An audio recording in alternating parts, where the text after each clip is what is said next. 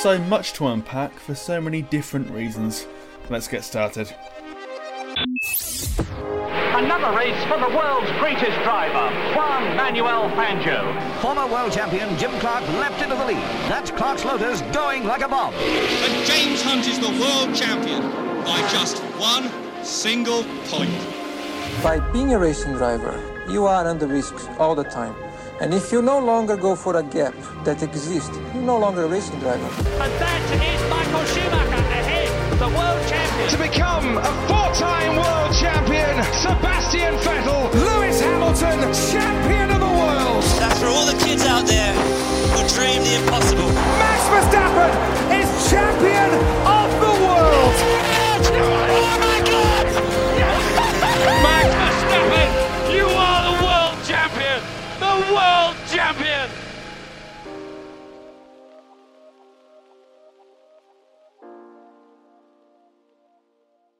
I'm Tom Clabon, and as ever, I'm joined by Tristan Fancourt and Angus Gallager. Today, we look back at some parts of the Spanish Grand Prix and also look forward to the Canadian Grand Prix, which is coming up this weekend. So, first of all, let's start with a teammate of Fernando Alonso, a driver who we've often criticised from time to time. No surprises, Lance Stroll. Now, he beat his teammate for the first time this season is this a sign that things are changing? Is it time for us, or indeed you, Angus, to apologise? I mean, only if Lance Stroll listened to this podcast and then felt uh, felt justified enough to to call me out on uh, on Twitter or something. To be fair, credit where credit's due. He has turned it round on this one occasion on this weekend. He performed well, sixth in qualifying. Credit to him, which became fifth once um, Gasly's penalties, penalties plural, were applied. Am I allowed to mention the caveat that Alonso uh, messed up his his lap and that without messing up the lap would have beaten Stroll again? I probably am, but to be fair, you could also argue. Yeah, I, I yeah, I, I, it's too late for that. You could also argue Alonso if Alonso did mess up his lap, and therefore that's just a, a reflection of the qualifying that he had. Because in the end, it was a, a, fair beating. It was half a second over Alonso that Stroll managed to uh, um, ram home his advantage. So he really did make the most of that qualifying and the conditions that were there. In the race as well, backing it up, sixth place. Again, solid race. I think it was one of those classic Stroll solid races, if you know what I mean, where he just he actually every now and again, even in his inconsistent years, he would occasionally turn up with a very solid performance, bag some good points, and he manages to look more accomplished than he perhaps usually would. And he definitely showed that in the race on, uh, well, last Sunday now, a couple of weeks ago. Is this a turnaround? I don't know. He's still got to bear in mind the fact that Alonso came up behind him at the end of the race, and Alonso, very Alonso, uh, very un-Alonso like, he came up behind him and said, "I won't fight for P6.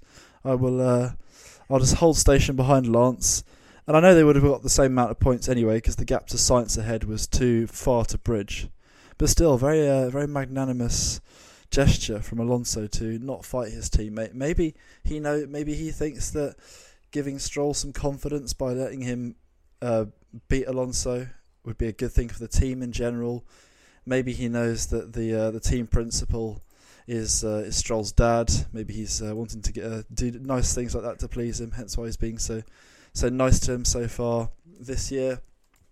But I'd be interested to hear your guys' thoughts. Do you think Stroll has turned a corner? Do you think that I'm trying to think if there's a trend earlier on in his career of him like starting season slowly and then coming on strong. I want to say his debut season, he got that podium, didn't he, in Baku after he was frankly pretty awful in the first few races. So, what do you guys think? Do you think this is a, a sign of things to come? What happened in uh, Catalonia? It was very un Alonso like, wasn't it? Just to give up place. Although yeah. I think you made some excellent points there with regards to his to Alonso's as I say, thinking behind coming on the radio and being like, "There's no danger, there's no danger." But I think there's two reasons for it. One, that reason was because it earns him some significant brownie points with Papa Stroll, and also with Lance as well, because Lance has yet to um, beat Alonso on the track, and so it gives him that that uh, yeah that confidence and also signals to Lance and the rest of the team that you know if if Alonso's behind, he's not going to make their lives difficult and have a paddy. So that answers that question, doesn't it? But at the beginning of the season, I think many reported and commented on the potential conflict between Lance and Alonso, and now we've had that question answered. What happens when Alonso's stuck behind Lance Stroll? Nothing. But it's not really meaningful at the moment because he's basically just throwing Lance some points, isn't he?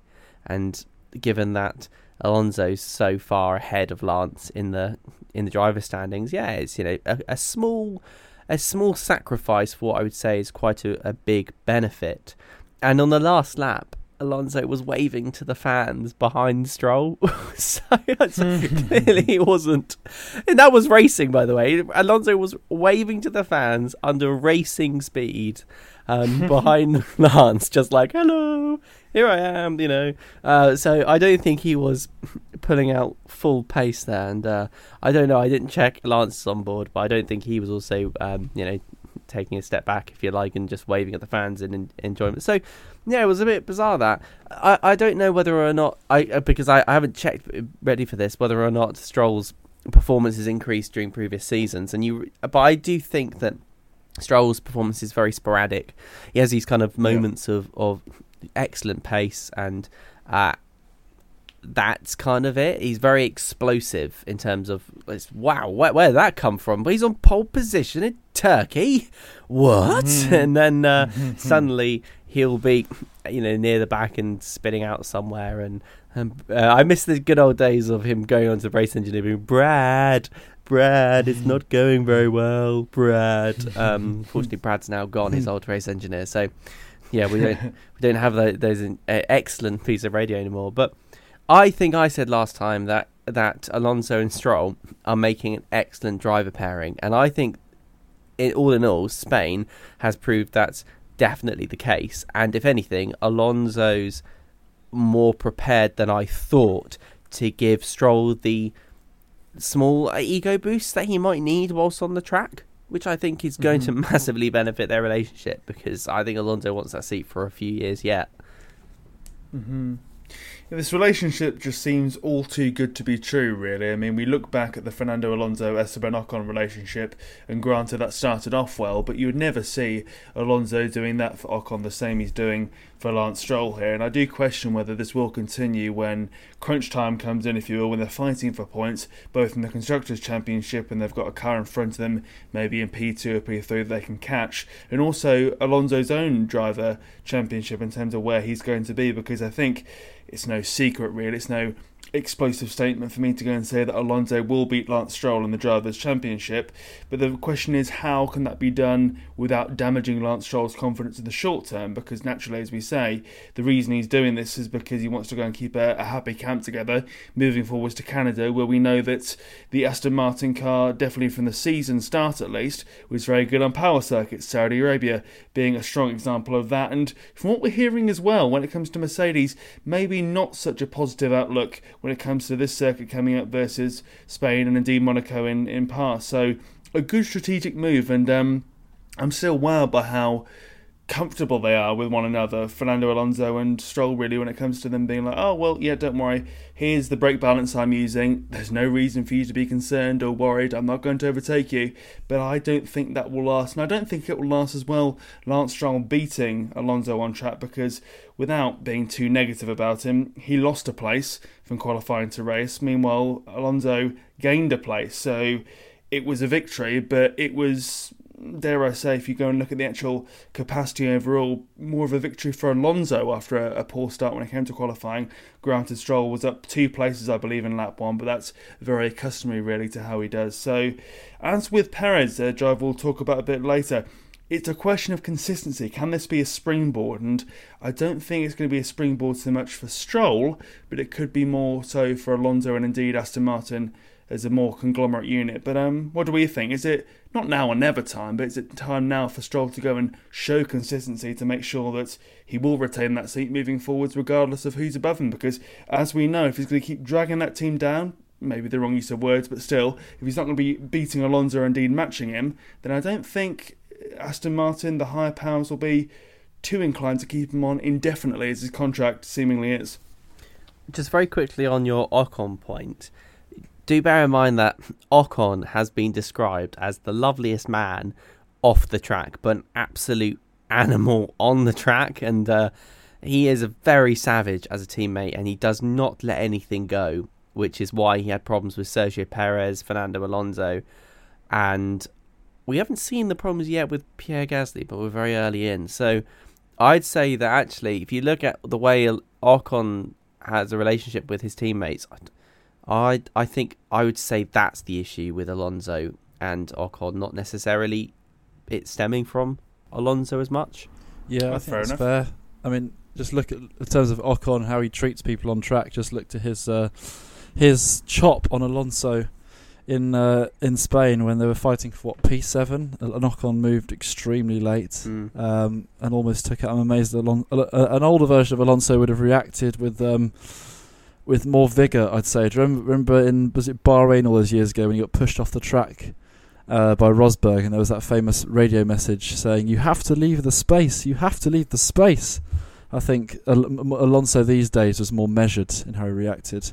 But in terms of Stroll, I think it's always an interesting discussion about his seat that you raised there, Tom, because for for me, he's always he's like he's his seat is written in the stars and guaranteed for life almost, which is a weird situation to be in, but that's just the the fact of the matter of his dad being team principal. Unless he's absolutely awful, then he'll be there. I think that's just a fact of the matter.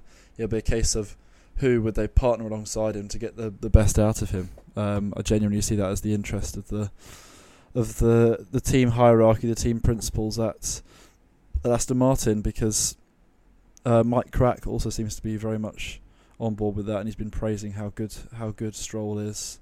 Um, who was I think Juan Pablo Montoya. Remember him? He came out in the, the media and said how Stroll was such an underrated driver and that he had great potential.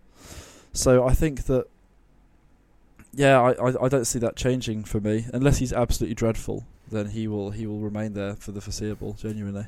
Yeah, and, and I think Stroll is a real middle of the road driver as well, and that's that isn't a, a necessarily a bad thing. It's it is just the the plain old fact with Stroll is I think he does have these excellent moments, but just will always linger in the the midfield, and it will be where he ends up, and that's not a bad thing because I would I would like to say he's very consistent on points as well, and that gives him consistency, but that's not always the case either, and certainly his inconsistency uh, has only been forgiven because he is the son of um, Lawrence Stroll, who owns the team. And in any other team, you may be thinking, well, I don't think you'll be, you know, you'll be, you'll be safe. Um, and actually, uh, that's just the fact of the the state of the F1 at the moment, isn't it? When you can have these super paid drivers. I guess, yeah, I'm going to say super paid because it's beyond a paid driver now, isn't it? It's no longer, oh, daddy's giving me the money for my seat. It's daddy's bought the team to give me my seat. Mm. So uh, we're in the next yeah. next phase of this. Um, but I would say that he has earned his seat more than other people we've had in Formula One. And he's consistently beat other, you know, up and coming drivers. He's consistently beat people like Mick Schumacher. He's, you know, beat God help us Mazepin when he was in there. And yes, they had a, a poor, you know, poor car, but Aston Martins weren't particularly great either. Go back a year. Um, so I, I, would say that he's definitely earned his place as a competitive. And let's face it, he's still within the 100%, 107% rule, which means he can qualify and race. And he's had a couple of pole positions, you know, a couple of podiums. Great. But he will always be just middle of the road. And unfortunately, that's if that's good enough for Aston Martin, then that that's all that really matters now. I, I think the only the only way he's going to be dropped, and I mean this, is if he loses that 107 107% rule. If he loses to that, if he can't qualify, as long as Lance is interested in that seat, he'll sit there. And I think that's just the way it is now because he is, as I say, a super paid driver. And before we move on or away from Aston Martin, the topic in, in, its entirety, what do we make of their prospects going into Canada? We saw them do so well, as I mentioned earlier, at various uh, speed circuits, power circuits before. Could we see a return to Verstappen, Perez, Alonso, two Aston Martins on the podium? Dare I dream? Hmm, don't know. I think that Mercedes are just looking good at the moment. Literally, I think that could be the main stumbling block to to Aston Martin making any games, uh, any gains in that uh, in that category, because Canada is, despite being a street circuit, it's quite more traditional than the other street circuits. It's got a greater variety of corners. My only hope would possibly be, and checks weather if there's any rain, because you've obviously had uh, rain influence proceedings in the last couple of weekends. Uh, more so in Monaco, realistically, but they still still happen to uh, to do to be that in uh, in Spain. And oh, he checks the weather, and it is raining. To be fair, in Montreal this Ooh. weekend, so Ooh. maybe there is hope for a double podium. Who Hello. knows? Mm-hmm. Yep, Yeah, and Lance is good in the rain though. Yep, yep. he is. He took a pole position. Yeah, so that Mhm. there is an opportunity there. I think I think the rain is a best opportunity, and um, yeah, abs- that's. I think I'm going to keep saying that. Really, uh, I, I think the issue is the formidability of um, of Red Bull and Max being just brilliant all the time now. So I'm I'm optimistic to say they could both get on the podium, but if I was being realistic, I would say that I think Alonso's get the got the best shot. Um, and don't forget as well the the Mercedes form as maybe is back. So who know, that that's just something to consider when we're assessing that. But we know they're quick. And I think Alonso is on the, the sort of another peak of his career. He keeps having, I guess, his his his mapping of his performance is like a mountain range at this point. Uh, Yeah. it uh, reflects the Pyrenees, um, and so yeah, he's at, he's at an, another sort of peak, a new a new level at Aston Martin. So I think he'd get on the podium. Lance, I'm not so sure, but it's his home race, and what I'd say is never underestimate the power of your home race and the atmosphere to propel you on further than you you perhaps think you can. Lewis Hamilton often credits his successes at Silverstone to the fact that he had the you know the fans cheering him and he's oh wow I'm going to really go for it this time.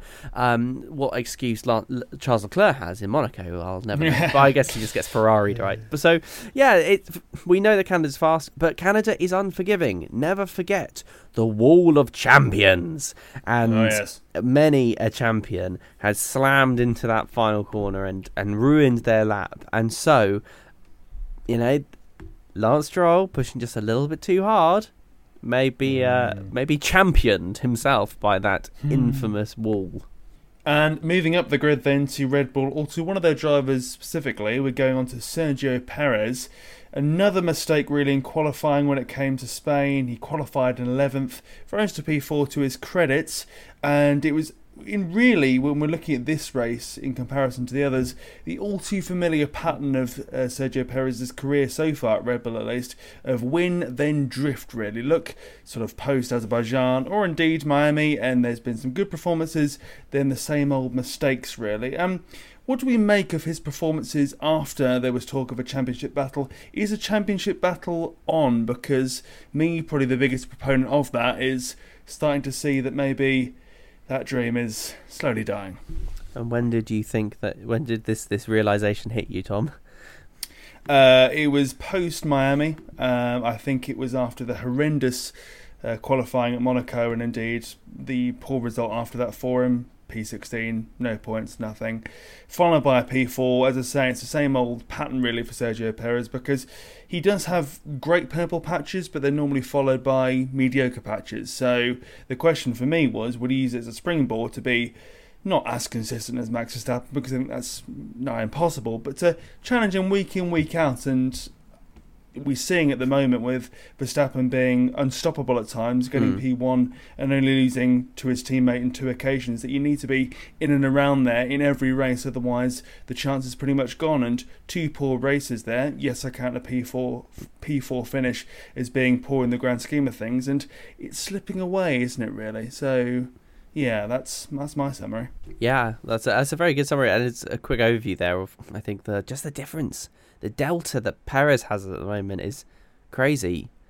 Mo- Monaco just was a disaster for him, and then we thought, right, well that was yeah, that wasn't good, but I guess I guess that's a one-off, and then we go to go to Catalonia and we go to Spain. You think, oh no, mm, not again, Not again. and I think the re- thing is, it's going to be unacceptable to Red Bull, and and you know, I think P4 is going to be unacceptable to Red Bull. They're going to be looking at the fact that they've got a car at the moment which is above and beyond everyone else, and they're going to be hit by upcoming penalties because they're cannot be able to develop it, and Perez has crashed the car in, in Monaco and revealed their flaw, and then he went off in Catalonia and sort of damaged it, and and, and it almost had to be lifted again, and you could just see the Red Bull pit wall. Adrian Newey is looking at it, thinking, "Don't you dare lift my car! it's not again."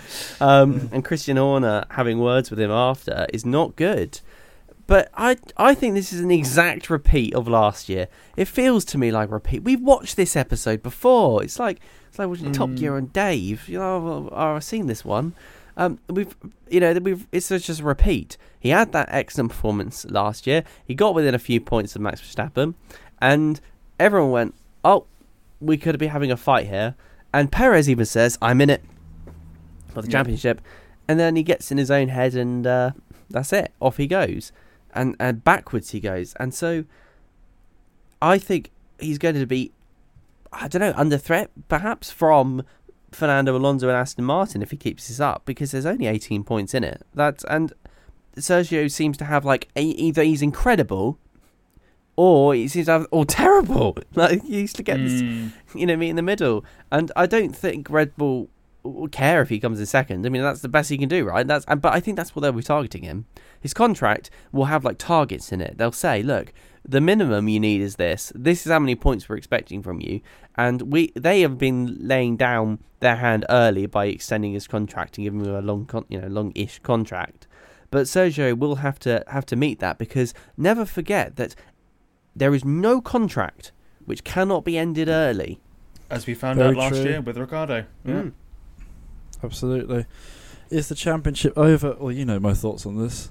There was a yeah a bit of a, a false hope after, let's say Azerbaijan when Perez was quick and it was the moment. It's almost like the moment he said that he can fight for the championship and that he could uh, Hmm. you know be a contender this year. Is ironically the very few moments he stopped fighting for the championship and Yeah. stopped being a contender, which is like so so unfortunate. So since Azerbaijan, that victory, Verstappen has got 76 points in four, uh, three races, three wins in a row, and Perez has got 30. So I think it shows you the, the massive swing that's happened uh, since that race, especially when Perez got pole in Miami and Verstappen was ninth, and you thought, oh my god, something is actually happening here. But then Verstappen absolutely steamrolled through the race, took an easy win. Perez had a massive. If Perez is going to have one place to have an off weekend, it shouldn't be Monaco, where you reduce your chances of being able to come back through the the field or be able to make ground up. But he did, and then that's kind of gone off the boil there. And then in Spain as well, going out in Q2, it's just yeah, it's all fallen apart. He's his future will be fine, I think, because he's part of Red Bull's wider plan. I think they're actually they're actually pretty happy at the the success of having both Verstappen and Perez, two top level drivers.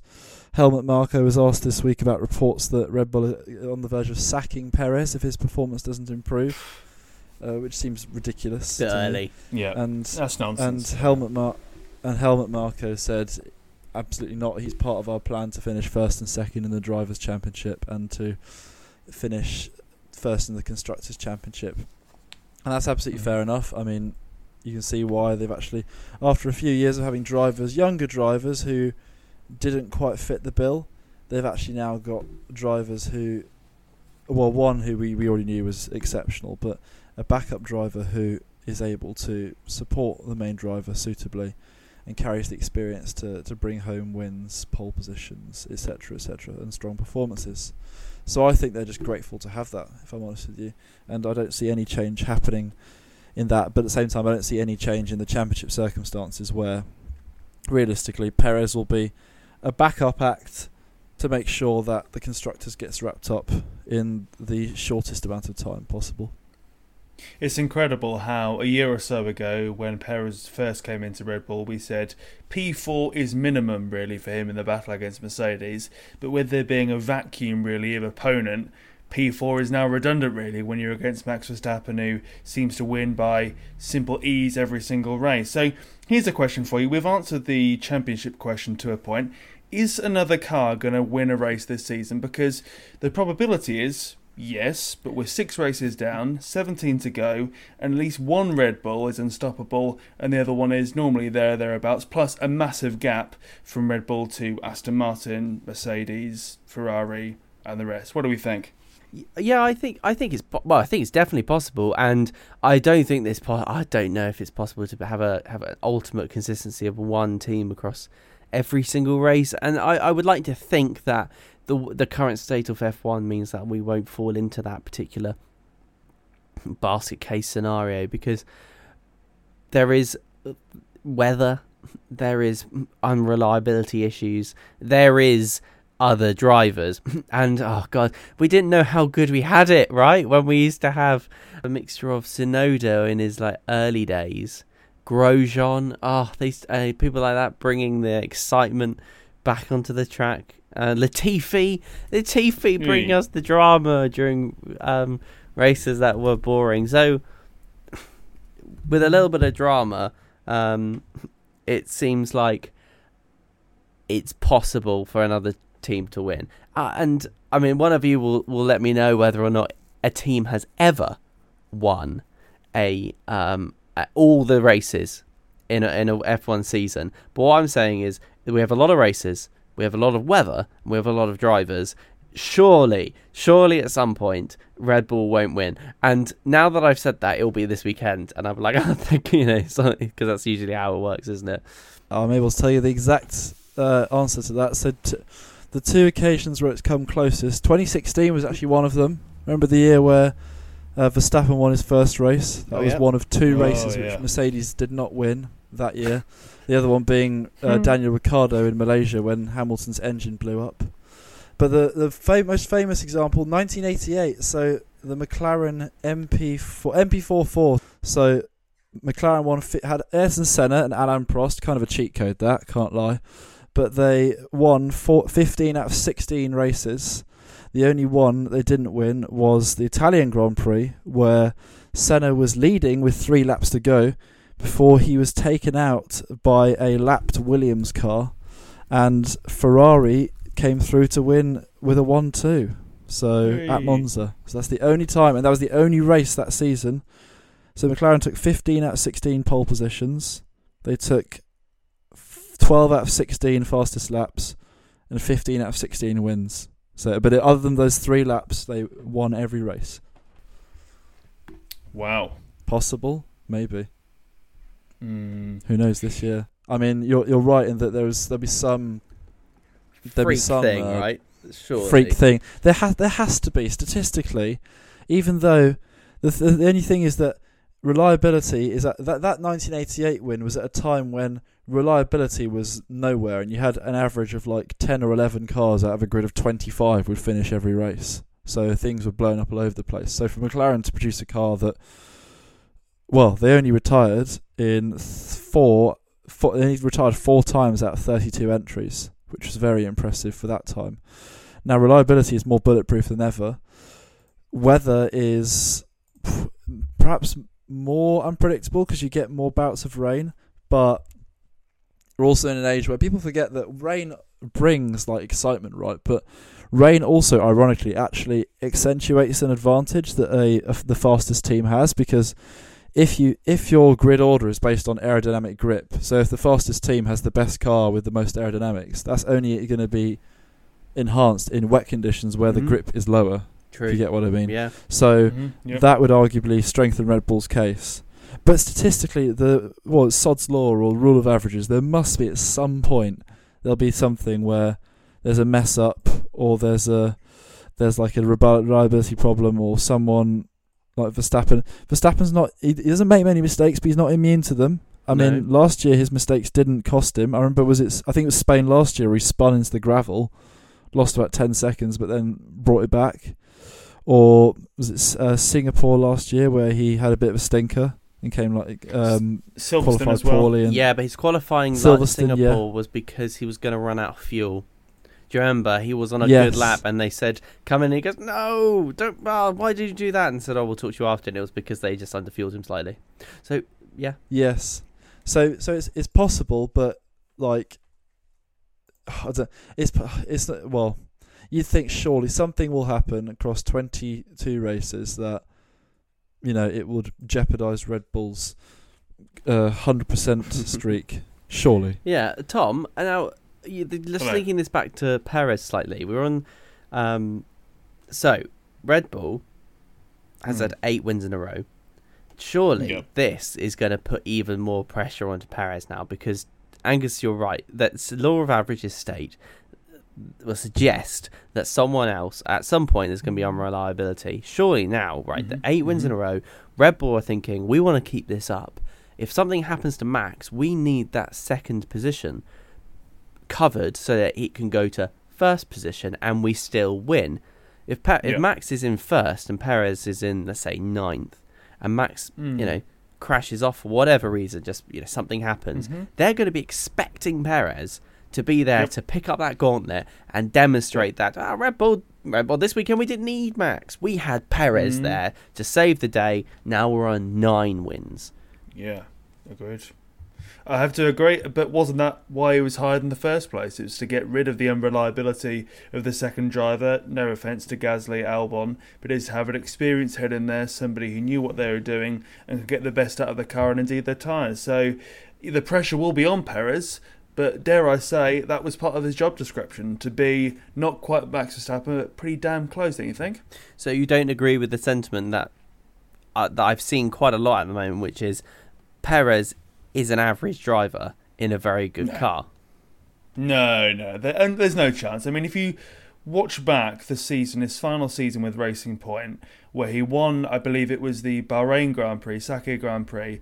That was absolutely excellent. And the reason why he was perhaps dumped out of Formula One was not because of quality or form or age or anything. It was because Lawrence Stroll wanted to bring his son into the team and decided, oh, Perez, you can't possibly be in there with Sebastian Vettel. I've got to have a seat for my son. And ultimately, it was the opening at Red Bull which allowed uh, Perez to come in and do so well. And it hasn't gone perfectly, I'll admit, from his first season looking forwards. But I think Perez has done a pretty excellent job compared to the ones who, who came before him, really. It's very easy for Red Bull fans and for the critical eye in Formula One to look at Perez now and go, oh my goodness me, isn't he doing such an awful job getting P16 in Monaco and crashing? But compare that to how Alex Albon was doing, how Gasly was doing, even at times how Daniel Ricciardo was doing, because he wasn't bulletproof, really. So I think Perez is vastly underrated. I don't think he gets the credit he deserves, and it's only now people are starting to see how good he can be.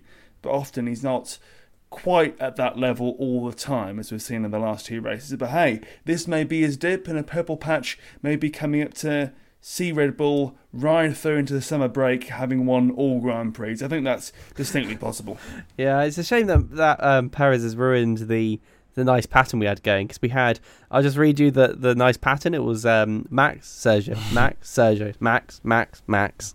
So now we need Yeah. now we need like Max, Sergio, Max, Sergio. Sergio, Sergio, Sergio. So- Oh, can we not It's have possible. someone different? Yeah, can we not have? possible. Can we have Russell, Alonso, Leclerc? not like, actually no Ferrari. No, take that back. Uh, let's have a let's have a different set of. Uh, sorry, I'm just hitting on Ferrari for or hitting Ferrari hard for for no reason at all.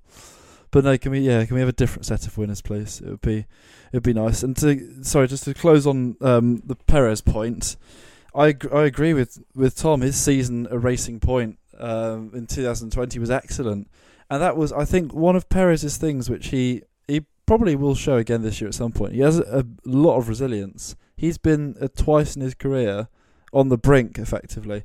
I remember when he first um, went up to McLaren the year after McLaren had a race winning car, and then he joined them when they were uh, dropped down into the midfield. he was excellent at Sauber, but then flopped a little bit at McLaren. But it was his first year, and they thought, and you know, it was like, well, give him another year. But they dropped him and brought in Kevin Magnussen instead because they thought he had the greater, the higher ceiling, which is ironic considering where the two two of them now are. But then Perez was on the brink; he had no seat. Force India came in, saved his career, and then the same team got rid of him, sacked him six years later for no justified reason, realistically, and his career was on the brink. I remember when he won that race in uh, Bahrain, he had the look of a man who just thought, "Finally, I've won a race. So if I actually don't drive ever again, I've at least achieved my achieved my life goal." And then he was given that second chance at Red Bull, and twice he's been back from the brink. So yeah, he's very, definitely more the and his that season proved that he was uh, definitely more than just an average driver in a very good car as to what uh, what some people would say. And who did he convincingly beat in that exceptional season? Oh, Lance Stroll, just to bring it all back around to to the earlier points. So yeah, solid driver, very solid driver. Definitely deserves more of a chance. He's got six F1 wins. I know some of those have been in a Red Bull, but he's not he's not bad. He's only who on the grid's got more wins than Perez? Only Bottas, Verstappen, Alonso, Hamilton. I think. So yes, it's not a bad number at all. And looking a bit further down the grid now to McLaren, it was an interesting weekend for them. P3 for Lando Norris in qualifying. Unfortunately, though, after he was, some would say, brake checked by Lewis Hamilton, he fell right, down the order. And meanwhile, his teammate Oscar Piastri went from P19 2p13. So we've got Piastri with two points finishes and two bad results. We've got Norris with three points finishes and a p17 on numerous occasions. Interesting, he's got that on multiple occasions, but there we go. Life's weird. Uh, so moving forwards, then, what do we make of McLaren so far? They started off very poorly. Reasons for optimism, green shoots, or not so much? So far this season, they've gone through technical reshuffle well, actually, let's get back right, right back to the start. Starting the season by walking out in January and going, "Yeah, we haven't met our upgrade target, lads. We haven't met our aerodynamic targets in the wind tunnel." So, not a great start. Then all the stuff that came the first few races, like last year, a poor start where they were dead slow. Lando Norris finishing, like you say, he's, he's I bet you if he'd told you at the start of the season that he would be the driver who's finished 17th the most times but with four of those 17th, he'd be like, he'd say to you, "You're kidding me? What's going on there?" But that's a fact. That's a fact. He still had a chance to show his undoubted talent in his fifth year now in F1. That qualifying in Spain was just, yeah, absolutely outstanding. To finish third in that car, I think that we I can say to finish third in that car because the fact that on race day neglects the fact that sure he got that contact on the first lap with Lewis Hamilton. He dropped down the order, but he didn't make up much ground in the race. Hardly after that, like he to go from he was last, plumb last, to then fight back to seventeenth shows that the car didn't really have it in it, and that I think that if the race had gone to plan, and let's say he's third after that start, he's probably still going to finish outside the top ten, as as he pessimistically predicted after qualifying on the Saturday afternoon. In terms of Piastri, as we said before, I think he's doing a solid job. Not too bad. There's a lot of hype around him because of all the, I think, because of all the court case dra- drama that happened last year. Kind of like a, a keeping up with the Alpines or the keeping up with the Piastris or something like that. Everything that happened last year to try and prize him from that contract. So I think for him, time will come and he will be able to show his potential as the year goes on. But he's made he's made a, a decent start considering the the caliber of opposition in his own team. Because I think it's easy to forget how good uh, Lando Norris is with the the cars that are have been provided to him over some years. And I think but for McLaren, this just represents. We talk about it's an obvious step back from 2021, where behind Red Bull and Mercedes you had Ferrari, McLaren, and then probably Pierre Gasly and on occasion Fernando Alonso fighting for those like top five positions behind the Red Bull and the Mercs. So it's a definite drop back from that, let alone drop back from last year where he still came on the podium at Imola and he was still putting up good results. He was still putting up solid performances. I mean, last year in the end of the season, when it came to the final points total. He ended up with 122 points. Can it be said that he will get anywhere near that this year? I don't think it can because he's just stuck in an absolutely horrible car with a team that has tied him down to a multi multi-year contract for a team that he supposedly has utmost faith in that they will turn it round, and yet McLaren keep producing this for him. So I know we've we've banged the drum of the topic of his um, patience running out plenty of times in the past, but yes, McLaren in to- in con- in total or in contrast, green shoots question mark to answer go refer back to your original point. Possibly because two cars in the top ten, solid. Piastri could have done better. He had a mistake on his lap, could have been seventh or eighth. Then you're looking at a third and a seventh maybe. But the car's just not good at all. It's extremely average. They're lagging behind even Alpine, who were considered to have a poor start to the season. Yeah, I know Tristan has some thoughts on this one, so I think I'll I'll leave the floor to him. Th- hmm. Thanks, Angus. Yeah, I think I don't know. I think you seem to be there. There is general optimism, I think, but I disagree with that optimism, and I'm not not because I'm pessimistic, but again, I'm just centering myself in in realism of what what we saw in Spain, and it was a bad sign when Lando Norris came on the radio when they said, "Oh, P, you know, P three, and he goes, "Wait, still?" and that's the bad sign, isn't it? And then he said, "Oh, are you gonna how are you gonna hold on? I'm holding on with de- for dear life," and we saw him get swallowed up. Not actually because it's his own fault, really. Think shouldn't have got swallowed up by the rest of the pack in the race that quickly. But the fact the fact is, is they just aren't getting to where they need to be at the moment. And when you look at the races as well, then the amount of points, right? They had that Australia moment where Lando Norris uh, qualified P13 and ended up P6, and when and that that was like, oh, is this a green shoot? And then Azerbaijan two points, Miami zero points. So they have these, I don't know, odd moments where things work in their favour. And they interviewed Zak Brown, right, CEO, and and asked him, well, what what made qualifying so special? And he said just everything was perfect. It was the perfect weather for us. We had that limited tyre degradation, the tyres were working as well as they possibly could for us. And that's why they got to where they were. It was just, it just so happened at that very moment, everything was right for McLaren to get that position. And the next, in the race, the next day, you're not racing at the same time in the same conditions, and they predict they'd fall backwards. And exactly, that's exactly what happened.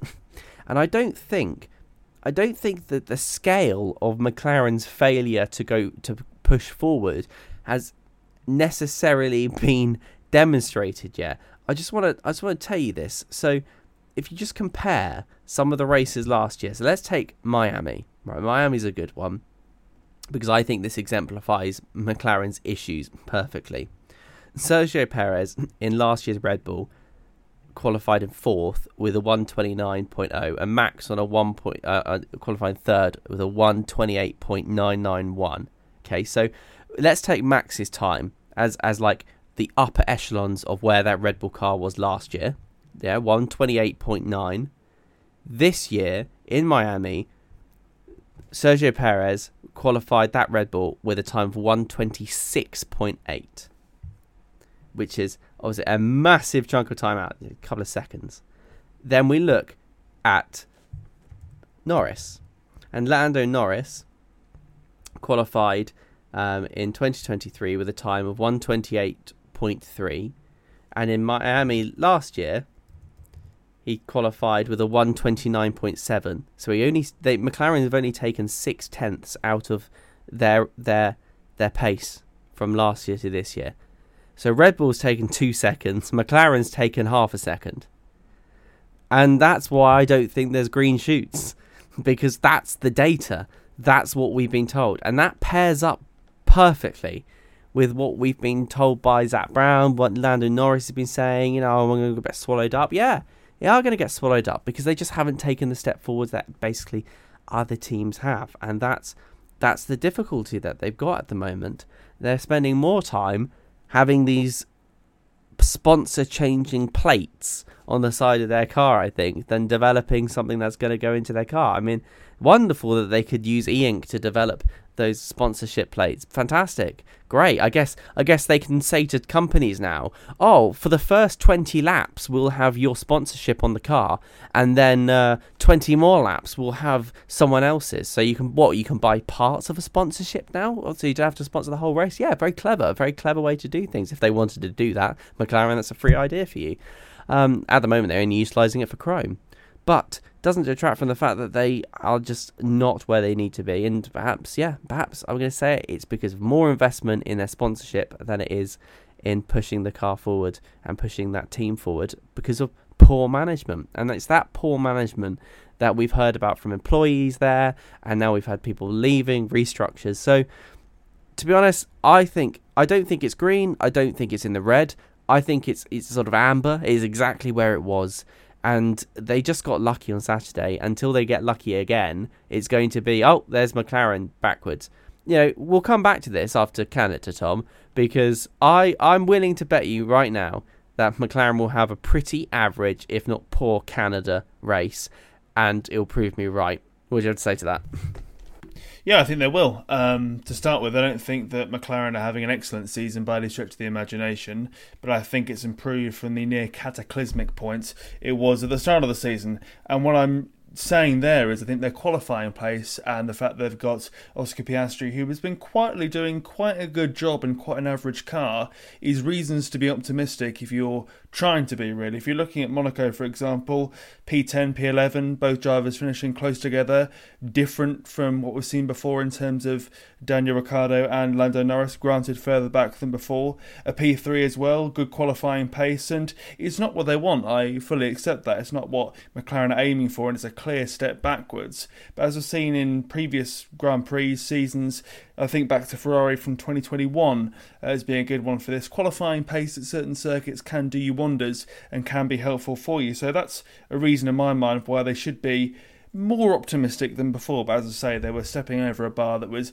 pretty much in the dirt, really. And when you look at the circuits they've done well on when it comes to qualifying, and indeed when it comes to races as well, it's more street circuits, it's more tight, twisty corners, with some exceptions, Azerbaijan being one. So, in answer to your question, do I think they'll be doing rather well at Canada? No, I do not, because there's a huge gaping straight at the start of the, the lap, indeed, going from Q1 to Q2, or Sector 1, sorry, Sector 1 to Sector 2. So it's going to be another painful race, but I think it's far better than it could have been, really. They could be down there with Williams and down there with AlphaTauri. Not saying it's a victory not to be like that, but um, perhaps things aren't as cataclysmic as they first were. And that's the small victories they've got to take, in my view. So, looking forwards then to the next Grand Prix, as mentioned there, it's in Canada, the Canadian Grand Prix. We understand, speaking now at least, it will be going ahead despite the wildfires happening in North America at the moment. So, first of all, then, Tristan, who needs to do well aside from McLaren at this Grand Prix coming up? well, McLaren needs to do well, but aside from McLaren, I think this is Aston Martin's chance for Lance Stroll to get his sort of dream of a of a win at his home Grand Prix. Never underestimate the power of a home crowd, and this will be a fantastic opportunity for him in a in a very very good car to get on the podium, try and try and repeat that feat for him, and demonstrate to the the crowd that last week wasn't just a, a, fluke beating Alonso, even if Alonso let him win, but it was a, it was a hmm. sign of things to come as he propels himself and that team forward. And I think this will be it will be really great for Aston Martin as well if they can get you know a, a fun bit of success during the during the um, home Grand Prix for Lance Stroll. Given that they had a lot of fun with the home Grand Prix for Fernando Alonso, now it's Stroll's turn to have the Canadian limelight on him and I think if it is wet weather, then Aston Martin have a have an excellent chance. It is a track that's notorious for being very, very dangerous. It has that notorious wall of champions at the very end, which in the wet is is exaggerated even further, and it can be a, very problematic. In fact, actually, even apparently the the pit lane can be a problematic thing for uh, cars if Yuki Tsunoda's incident last year has anything to go by. So if it's in the wet, anything can happen, and I think Lance Stroll is going to do well and be on the podium. Angus scenes. Hmm. I think that yeah, I mean, let's we can hope for rain, and we saw last year a bit of rain in the in qualifying produced a nice couple of shocks in Canada, especially Alonso in his Alpine getting on the front row in a car which was realistically the fifth fastest or fourth fastest. He had Magnussen and Schumacher also finishing fifth and sixth in qualifying that day, so it really was a a day for surprises. Um, but I would say that Perez might pull it back and win this one. It is a street circuit after all, so I think that that may show his strength. I think Verstappen is going to crash out of this one because the rain might be too much for him to handle, and the pressure, which he definitely doesn't think about, but I'm going to pretend like he does, of potentially equaling the number of race victories of Ayrton Senna this weekend 41 in a career, which would be a, a momentous occasion to uh, for him to, or a momentous milestone, sorry, for him to to tick off. So the other podium finishers will be Lewis Hamilton. He loves Canada. He's won there. I want to say six, seven times possibly. And then I think the third driver on the podium will be Charles Leclerc. Interesting, interesting. I think a team that need to do well and will do well, you've mentioned them just there, Angus, Haas because you have to go back quite a while for a good Haas performance, be that from one driver or two drivers, particularly looking at the Spanish Grand Prix and indeed Monaco. So hopefully, with there being more sort of power and speed at this circuit versus the last two, that can unleash the shackles of Haas's car and they can go up in the in the championship really. Because looking at the gap between them and the aforementioned McLaren, only nine only nine points, and if they replicate the qualifying from last year and make it pay in the race, then you never know. They could do it all in one go or bear down on them even further for a cool P6 in the Constructors, which, well, not bad at all, is it? And on that prediction bombshell, that seems that's all we've got time for in terms of episode 17 of F1 in Review 2023. Thank you very much for listening all the way to the end of this one, be that on your preferred podcast provider or indeed elsewhere. A reminder you can follow us on Twitter and on TikTok handle being F1 in review. So, as I mentioned there, the Canadian Grand Prix, fingers crossed, searching a wood around, will go ahead this weekend. If you're watching, listening, or observing qualifying in the UK at British summertime, that's 9 pm, that's 9 pm if you're observing in the UK. And then the race on Sunday, once again, if you're in the UK, that is 7 pm. So an evening racing qualifying, an evening of F1 for us all, hopefully moving forward. So we'll see lots of racing, lots of thrills, lots of spills, and lots of us, lots for us to discuss moving forwards in the next episode when we return next week. So thank you very much for listening, and we'll see you next week.